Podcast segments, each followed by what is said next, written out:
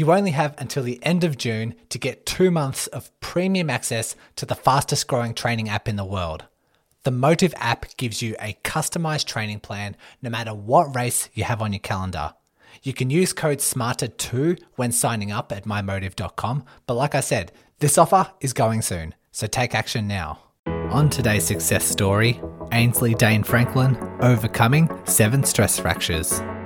Welcome to the Run Smarter podcast, the podcast helping you overcome your current and future running injuries by educating and transforming you into a healthier, stronger, smarter runner. If you're like me, running is life, but more often than not, injuries disrupt this lifestyle. And once you are injured, you're looking for answers and met with bad advice and conflicting messages circulating the running community. The world shouldn't be like this. You deserve to run injury free and have access to the right information. That's why I've made it my mission to bring clarity and control to every runner. My name is Brodie Sharp. I am a physiotherapist, a former chronic injury sufferer, and your podcast host. I am excited that you have found this podcast and by default become the Run Smarter Scholar. So let's work together to overcome your injury, restore your confidence, and start spreading the right information back into your running community. So let's begin today's lesson.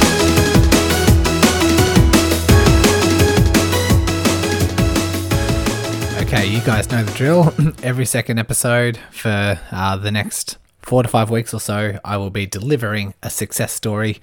And Ainslie has quite the rap sheet. Um, I'm thankful enough that she reached out uh, when I posted on social media asking for these success stories. And I hadn't encountered um, someone reach out with stress fractures. And so Ainslie um, provided me with her rap sheet. So in 2009, when she was 14 years old, she had an iliac stress fracture as well as a labrum tear, which is in your hip. Then two years later, had a right navicular stress fracture. A year after that, she uh, managed to get four stress fractures in both feet. So three stress fractures in her right ankle and one stress fracture in the second met of her left foot. And then was going swimmingly for a couple of years until recently, 2020, when she had a right third met stress fracture. We delve into a lot today. We delve into uh, her training prior and uh, what she did for management, what symptoms were like, um, whether there was any consistency um, between the symptoms of stress fractures compared to other injuries. Um, we talk about the mental and emotional impact stress fractures do have or running injuries do have on people, as well as touching base on RED-S, um, female, also known as the female triad, and a few warning signs associated with that and the importance the importance of recognizing such a condition, especially for stress fractures. And I did mention it throughout the interview, but if you aren't aware of RED-S and want to know more, I will include the links in the show notes to past episodes that I've done around this condition. And then we delve into like the training structure or some preventative tips that Ainslie was kind enough to provide. And yeah, it was a fantastic story. I hope you guys are still continuing to enjoy these success stories. Without further ado, here is Ainslie. I am excited to hear your story because I do see that the stress the stress fracture condition is something that all runners dread because they know that they have to stop running once it happens. And it is uh, from a physio perspective a very tricky condition because it's hard to diagnose in the very early days. So i'm really excited to get you on to tell your story and share a bit um, a bit of wisdom. So let's start off by just describing what uh, your running career is like. How did it start, and what type of running were you involved in? Yeah, sure. So I started being interested in running at a very early age. Um, when I was in elementary school, my gym teacher actually had qualified for the 1980s Olympics in the mile uh, for track and field. Um, his name is Randy Wilson. Um, and he made me promise back then that I would do cross country when I got to seventh grade. Uh, so I did and I was really bad at it when I started. um, but uh, somehow something clicked as I stuck with it. Uh, so then once I got to high school, I went from the back of the pack um, up to varsity within you know one season, and it was actually that first freshman season that I got my first injury, which was uh, a fracture to my iliac crest on my pelvis and a torn labrum in my left hip, and uh, I. It's funny to tell this story because everyone's like, "Oh, did you fall? Like, did you get hit? What happened?" And uh, we were running the state qualifying meet and it was a cold fall day in the Midwest. And I uh, started my kick to finish because I could see, you know, the flags at the finish line. And my hip just tightened up so much. And all of a sudden, I felt a big boom in my hip. And I looked around to see who shot me. um, I stumbled, but I didn't fall down. And I, uh, thanks to adrenaline, I finished the race. And I thought that maybe I had dislocated it. And then uh, arthrogram showed that uh, you know, I had fractured it and torn the labrum. So I had a very big introductory to um, injuries. And then my junior year was when uh, I had my first stress fracture in my right ankle. Um, and like I was varsity cross country and track all four years of high school and then uh, ran my first year of college at a small college in Iowa. And then I decided that I uh, was tired of being hurt all the time. It wasn't fun anymore. So I gave, I, I transferred schools and didn't run for about two years. And then when I moved to Chicagoland, I uh, just picked up running again and just kind of on my own decided that I wanted to see if I could run a half marathon, which I never thought I could do because I was so injury prone. And I managed to do that and not fall apart. Great. So then, so then I uh, got talked into signing up for the Chicago Marathon that year, and I ran with a charity, and again finished it, didn't fall apart, and then um, took me a couple years to want to get back to it, but eventually I did more halves, another full marathon, knocked an hour off my time. And uh, so now I'm signed up for the Kansas City Marathon in the fall and uh, doing halves along the way. Fantastic. And so it was at the time of the first fracture, the iliac crest, you were around uh, 14 years old, something like that? Yep, yep, I was. And the corresponding stress fractures um, like a couple of years later after that. So we're looking around 16, 17. And throughout that time, what was was there extensive time off running while you're having to manage those injuries? Uh, for the hip, there was a lot of time off. Um, I was on crutches. I probably the standard, you know, six to eight weeks. Wasn't fun beyond crutches in the winter around here. Um, but I didn't, I don't think there was any way to brace it, like brace my hip at the time. I, I know, you know, things have come out now that allow you to brace a broken hip, but I didn't get that. So I just had to hobble around and hold up my own hip. Okay. And then uh, I did a lot of physical therapy through the winter. I biked a lot to start off track. Um, that's pretty much it. Okay. I'm curious to know because in the world of health professionals with stress fractures, research has shown that stress fractures are diagnosed quite late in the management because it's often misdiagnosed and they manage something and it's not until it until it's not getting better in fact it's getting worse that they start to do the proper investigations and identify the stress fracture and by that time it's um, it's quite irritated, quite um, like it's quite severe and very hard to manage at that stage. I hear I haven't had a stress fracture before, but I hear different um, s- symptoms, different like early kind of signs that it might be a stress fracture. One of them being it feels like a a vice kind of tightening sort of pain.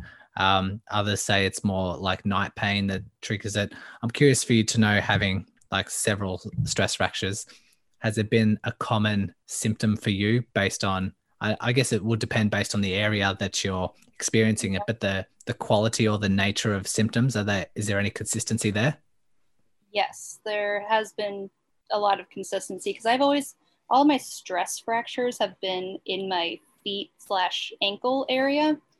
Um, so I wish I would have known the signs and symptoms of stress fractures and like stress related injuries a lot sooner. And I wish mm-hmm. someone would have told me sooner because has been pretty easy for me to identify now.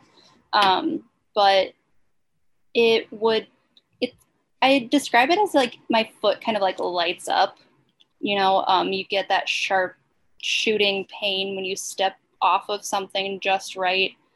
Um, and the problem that I had was it felt fine once I got going. So, like, it would hurt a lot when I first would start running. But then once the blood got pumping and it got warmed up and stuff, the pain would kind of subside or be more manageable. Uh, so, of course, that in my mind, I think, oh, like I can keep running on this. It's it doesn't hurt when I run. Um, but with this most recent one, I was able to catch it almost immediately because of the location. It was in my my right metatarsal. Mm-hmm. There's not anything. There's no like tendons or anything that can like insert there, so I knew it wasn't tendonitis. Um, so in the middle of my foot, and then I you know poked on it because I knew point tenderness was a symptom, and that hurt.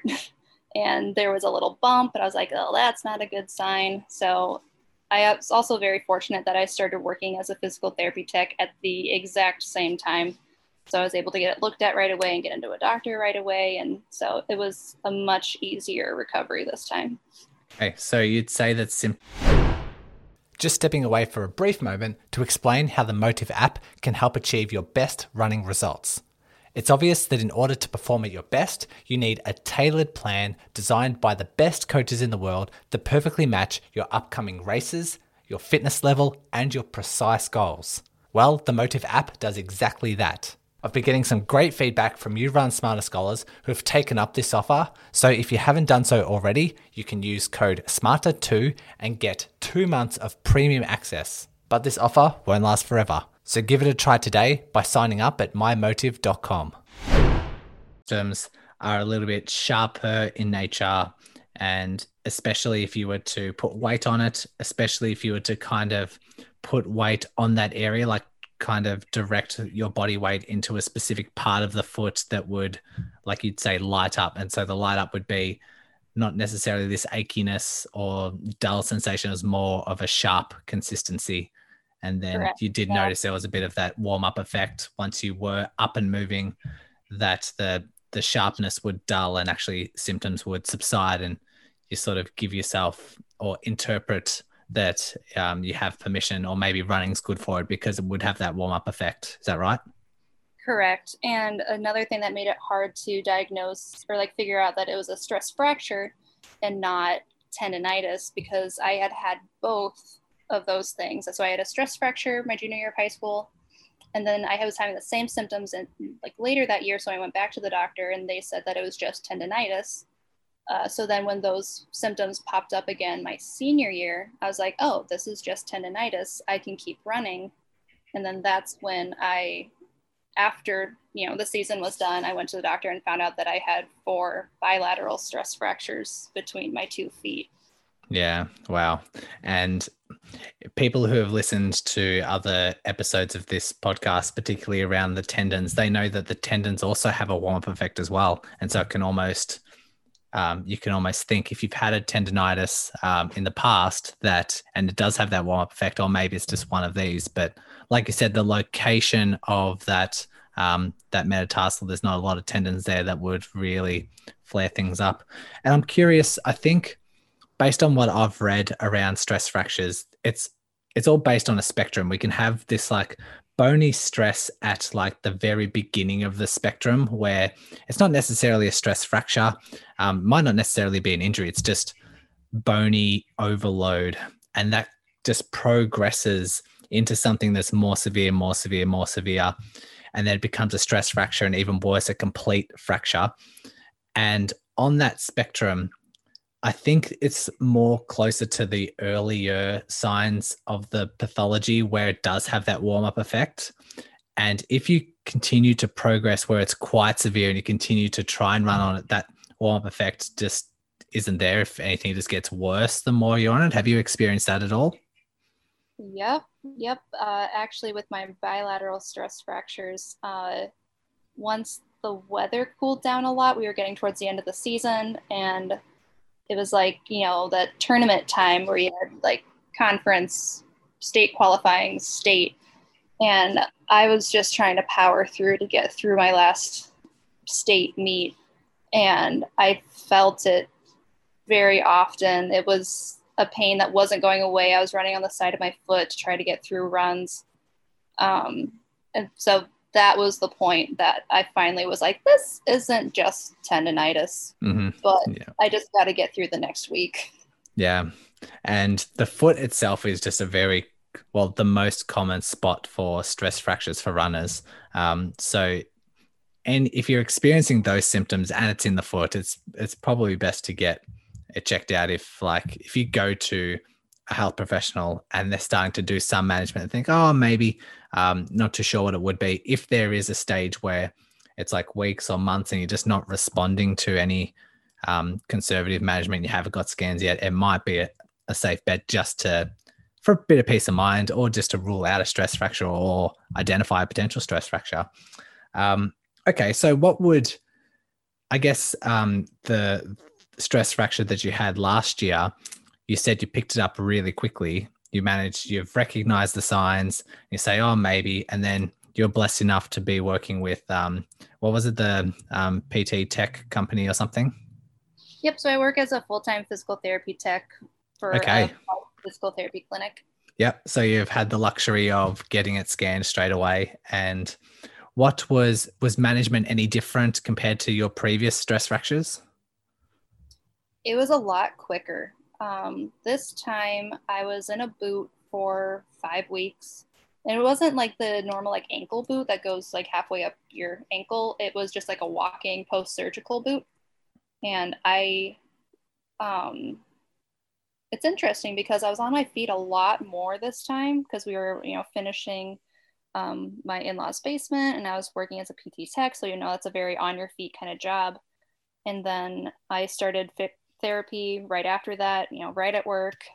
Um, and it was just like probably like a month of like twice a week or so. And um, I, when I went back to running after that, I did like a walk run kind of program for a few weeks to ease back into it and actually felt better coming back to running then than I did before the injury happened.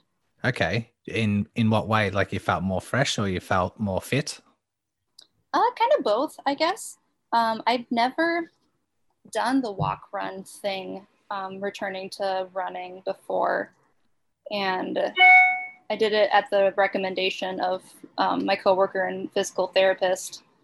Um, but yeah, like you're able to run a little harder during those intervals because you know that a walk is coming up.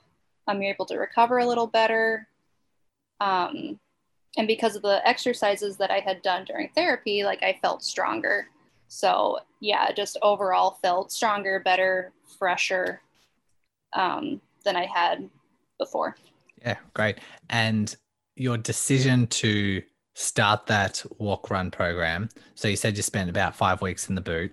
Um, mm-hmm. was it just based on the time frame, like oh, you should be better in five to six weeks, or did they rescan the foot at the five, six week mark showed there was enough healing? Was there a bit of a process there? Yeah, I think originally I was supposed to be in a boot for like three weeks, and then they did another scan. They could still kind of see the stress fracture. So I had another two weeks in the boot.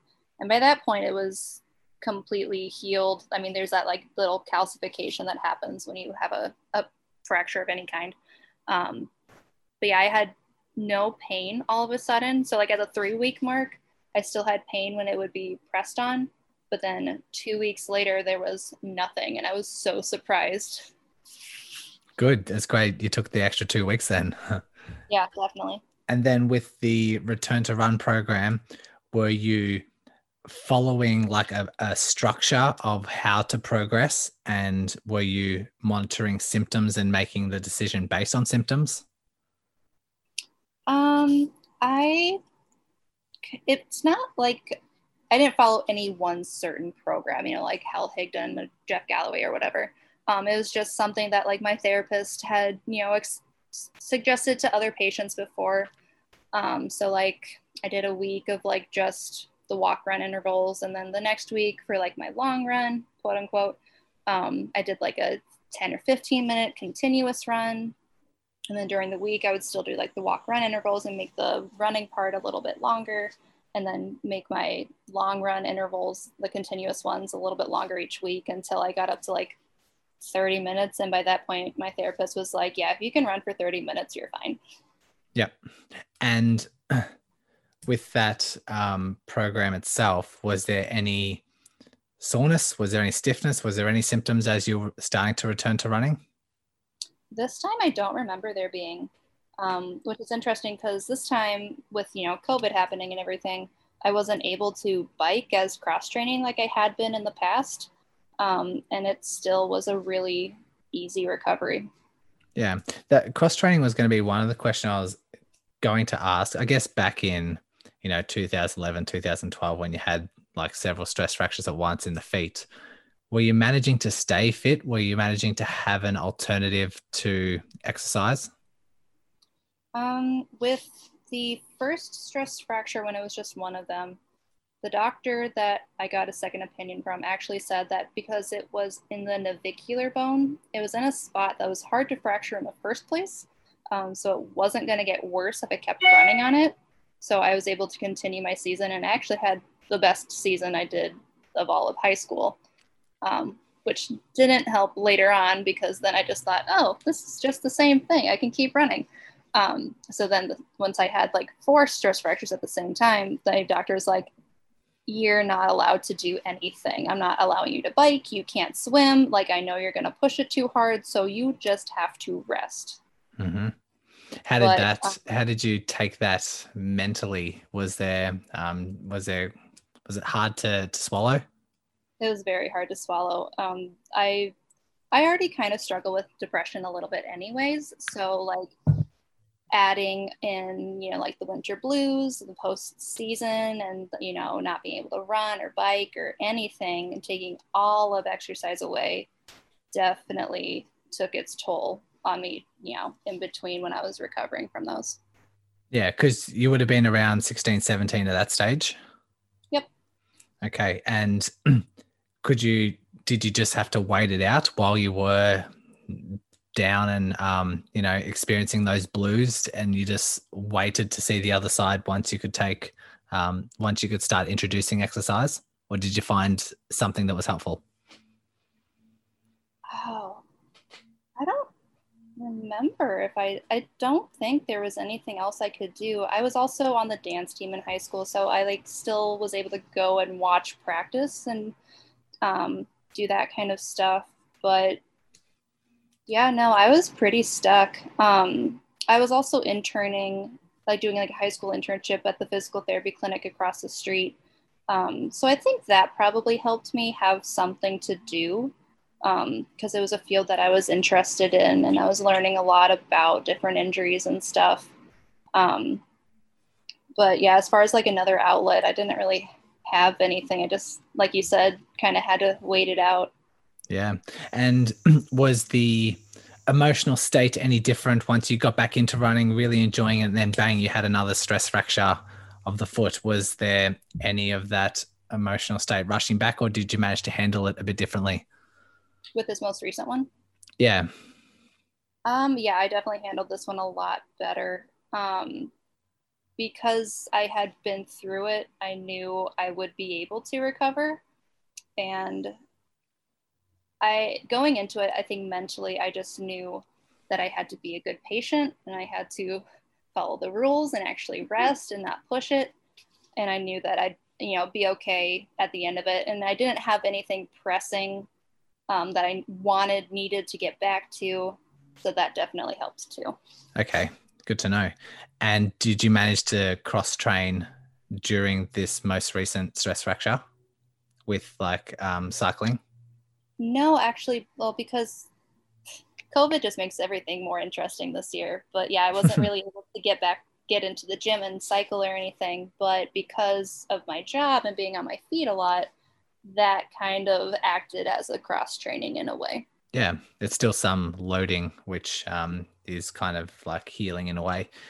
I'm curious to know this most recent stress fracture. Could you identify any uh, spike in load or identify any factors that would have led to this recent stress fracture? Because you had several years of um, being totally fine without anything coming up. But yeah, anything that you could identify? Yes, I. With a sigh, yes. yes, um, I was trying to do a running streak. Um, I was working for an organization or a running organization, and we were doing like a, an office challenge. And so i made it like 60 plus days of non of like running at least a mile every day. And then the stress fracture hit but i would have won. Okay right.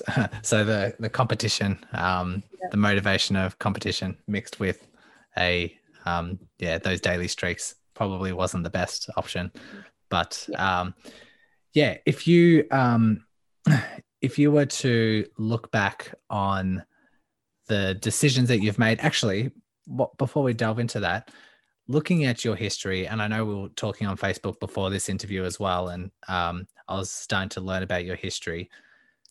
It just occurred to me like, I've, here's a runner who's had years and years of stress fractures. That stress fractures aren't really that common unless you really like overtrain, you grind yourself into the ground, or there's some history of, say, like eating disorder or underweight or um, something to do with what they call RED-S, this like um, energy deficiency syndrome, which I have a um, a podcast episode on if anyone wants to listen to that.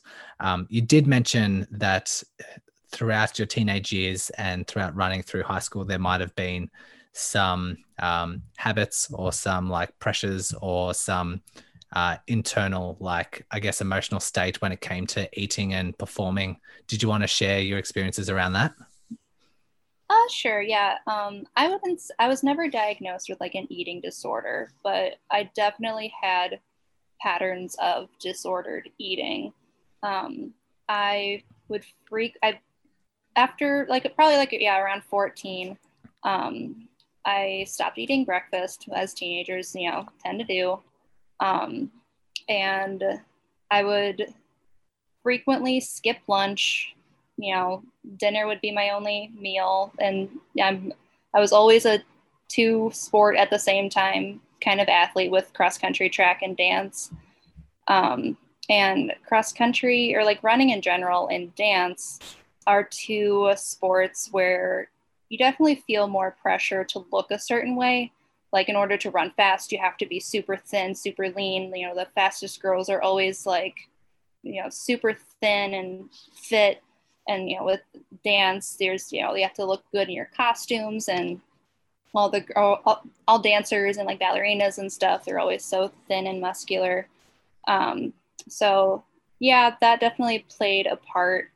And um, I wish that anyone around me would have known about like what you said, like RED-S and like the female triad and stuff, because everything that was going on was a giant red flag. Like right. I wish you would have asked me if I had eaten lunch that day instead of, "Are you drinking enough milk? Do you have enough calcium?"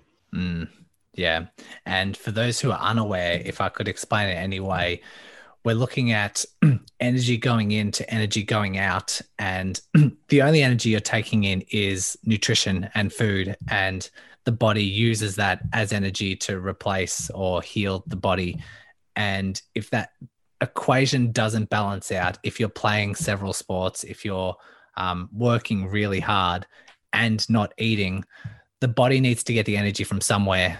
And so what happens is the body will prioritize performance and output and will extract you could almost say extract like energy from bone minerals or um, sometimes organ function and it just starts to prioritize exercise as much as you can and and pretty much like disregards all other functions. And so that's when, like in like you said, 14 years old, when someone's really developing and building up bone mineral density and building up all this foundation to grow for the rest of your life, that's like hindering that whole growth process can really start to have ramifications moving forward and even into later years. And so, yeah, it's just a bit of a hindrance with the, the development process. So if no one if anyone, um, I might include the links to the episode around RED-S in this episode. It'll explain a lot better than my just two minute example. But um, yeah, if someone is uh, not too familiar, go to that episode and have a listen because we're now looking at, um, so like for your example, someone who's exercised, exercised, exercised, and perhaps underate, and now as a several stress fractures along the way tends to fit the pattern, doesn't it? Uh, yeah, it would have. I'm frustrated that in, even my like doctor never that didn't occur to them. They put me on like vitamin D supplements or asked if I was drinking enough milk instead of yeah, like asking if like I had a good enough diet or referring me to a, refer, a registered dietitian. Like that would have saved me a lot of heartache and footache. Yeah, exactly. I like I learned about it pretty quick once I got to college and majored in exercise science and kinesiology. So like if I know about it, I feel like it can't be too hard for someone else to know about it. Did things start clicking into place once you did the research yourself and learn about the links between stress fractures and RED-S? Did there was there like a sudden realization there, or did you already kind of know it? No, I had no idea about like RED-S or the female triad or anything like that. Um, it was I was literally sitting in class and we learned about the female triad, and a light bulb went off in my head. I'm like, wait, what? Mm. That's me to a T. Like, why has no one ever told me this before? Yeah, it's um, like you said, very frustrating and something that can be very easily fixed. Like you said, all you needed was the right help at the right time, and everything would have been totally fine. And it's not like the intervention or just asking the questions um, would be particularly hard to do. It seems like a very easy solution, but seems like it's a a situation that people just didn't pick up on back then. And hopefully, I'm not around track athletes or um, high school coaching these days, but or at all. But hopefully that's more in the consciousness of coaches and athletes alike. So um, yeah, hopefully things are better than it was, say, you know, um, 10, 15 years ago. Knowing what you know now and still what, enjoying your running and um, not wanting to get another stress fracture, uh-huh. have you implemented anything or are you conscious of anything within your training to try and keep this injury at bay or help prevent future injuries? Yes, rest. Yes. The love of God, rest and recovery. um, it's so easy to think the more I do, the better I'll be, but it's actually the opposite at a certain point. Mm-hmm. Um, another thing is staying on top of the mileage on my shoes.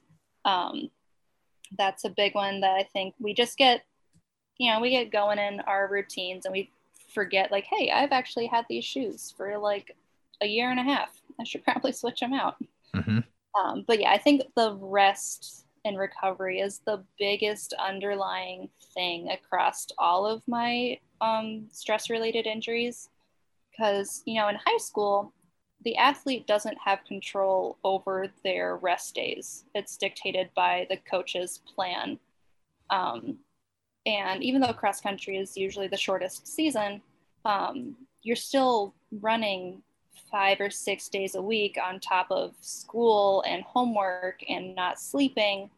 Um, and then this most recent time, like I was doing a running streak, so I wasn't resting, you know, for a 24 hours between runs or whatever. Um, so I, that light bulb finally went off again, where with me, since I was able to run like five half marathons and two full marathons and not get hurt, um, that light bulb finally went off like, hey, recovery is the common denominator here that I need to watch out for. Yeah. So when so, you were training for those half marathons and marathons, you weren't doing too much daily streaks. It it consisted of the recovery. No, actually, I finally figured out that lower mileage works a lot better for my body. Okay. Um, I can. I was able to, you know, cut off 55 minutes between my first and second marathon, um, while doing only like three or four days a week of running. Mm-hmm. Yeah, I'm glad you're talking about this because I just finished throughout December doing a whole theme on recovery and uh, had a lot of uh, guests on to talk about the benefits of recovery and particularly having days off and sleep and knowing that those benefits almost um, the similar um, topic, the similar advice kept popping up that you don't get stronger and you don't get faster during your workouts. You get stronger and faster when you're resting after those workouts. And if you don't have that rest, then you don't get stronger. Um, so it's a it's a very nice pattern that and a very nice um, way to kind of tie up all of this with some preventative advice, I guess you could say. Um, so I'm glad that what the experts are saying and kind of the realization that you have made has been a very consistent thing. Um, do you, as well as having rest days, um, do you focus on getting good quality sleep? Do, is that something that you um, pay much attention to? Yep, I, um, I, I like to say that I'm a chronically sleepy person. Okay. My husband makes fun of me all the time for how much I need to sleep and how I could fall asleep so early every day. But I do try to get at least like seven to eight hours of sleep a night. Doesn't always happen, but I do try. Um, and it helps being out of college and out of school and not having, you know, that late night homework and projects and stuff to get done. Um, having, you know, just like a full time job makes it a lot easier to prioritize sleep. Yeah, and just get into a, a nice routine. Yes. Very good. As we are wrapping up, uh, has, is there any advice or any um, anything, any other takeaways that you want someone to to learn, get across? Maybe someone who has had stress fractures in the past or is dealing with a stress fracture now. I know we covered so much content today, but is there anything that we might have skipped or anything that you want to relay? I would just like really hammer home, like make sure you're getting enough recovery between your runs um, and having good nutrition in between. Um, I like to tell people now, like, you need to fuel for your activity. So, um, like, when I'm, you know, marathon training, what I eat before a long run is going to be a little different than what I eat, you know, on a rest day or whatever. But you just need to think about how what you're putting in your body is going to affect you while and after you're running. Um, and stay on top of the mileage on your shoes. Okay. Um, Nice tip. And similar to what we were talking about before with RED-S, when it's that equation of input, output, um, exactly what you're saying, making sure your body has enough nutrients so that the the the equation balances out. What you're putting into your body is what's going out. So how much exercise you're doing, you kind of need to um, work backwards and build that into your nutrition. So really nice takeaways. Ainslie, thank you very much for coming on and sharing a story. I, like I said at the start, stress fractures can be like people dread stress fractures the most when it comes to running related injuries. And it is often an injury that is identified way too late in the management. Um, and it can be extremely frustrating for runners dealing with stress fractures. So I think these success stories can, um, people can take a lot away from it and have a lot of benefit. Uh, so thanks for coming on and sharing your story. Thank you for inviting me on. Thanks once again for listening. To take full advantage of the knowledge you are building, you need to download the Run Smarter app. This contains all of my free access podcast episodes, written blogs, and ebooks, along with my paid video courses, all neatly housed into categories for you to easily navigate through and find content you're interested in. Also, be sure to check out the show notes for links to the podcast Facebook group and links to learn more about becoming a podcast patron who contribute 5 Aussie dollars per month to get Inner Circle VIP access, including an invitation into the exclusive patron Facebook group and a complete back catalogue of patron only podcast episodes which you can access within the app. Also, on the app, you can even find a link that takes you to my online physio clinic where I assess and treat runners from all over the world so I can be on standby if you ever need one on one physiotherapy assistance. Once again, thank you for listening and becoming a Run Smarter scholar. And remember, knowledge is power.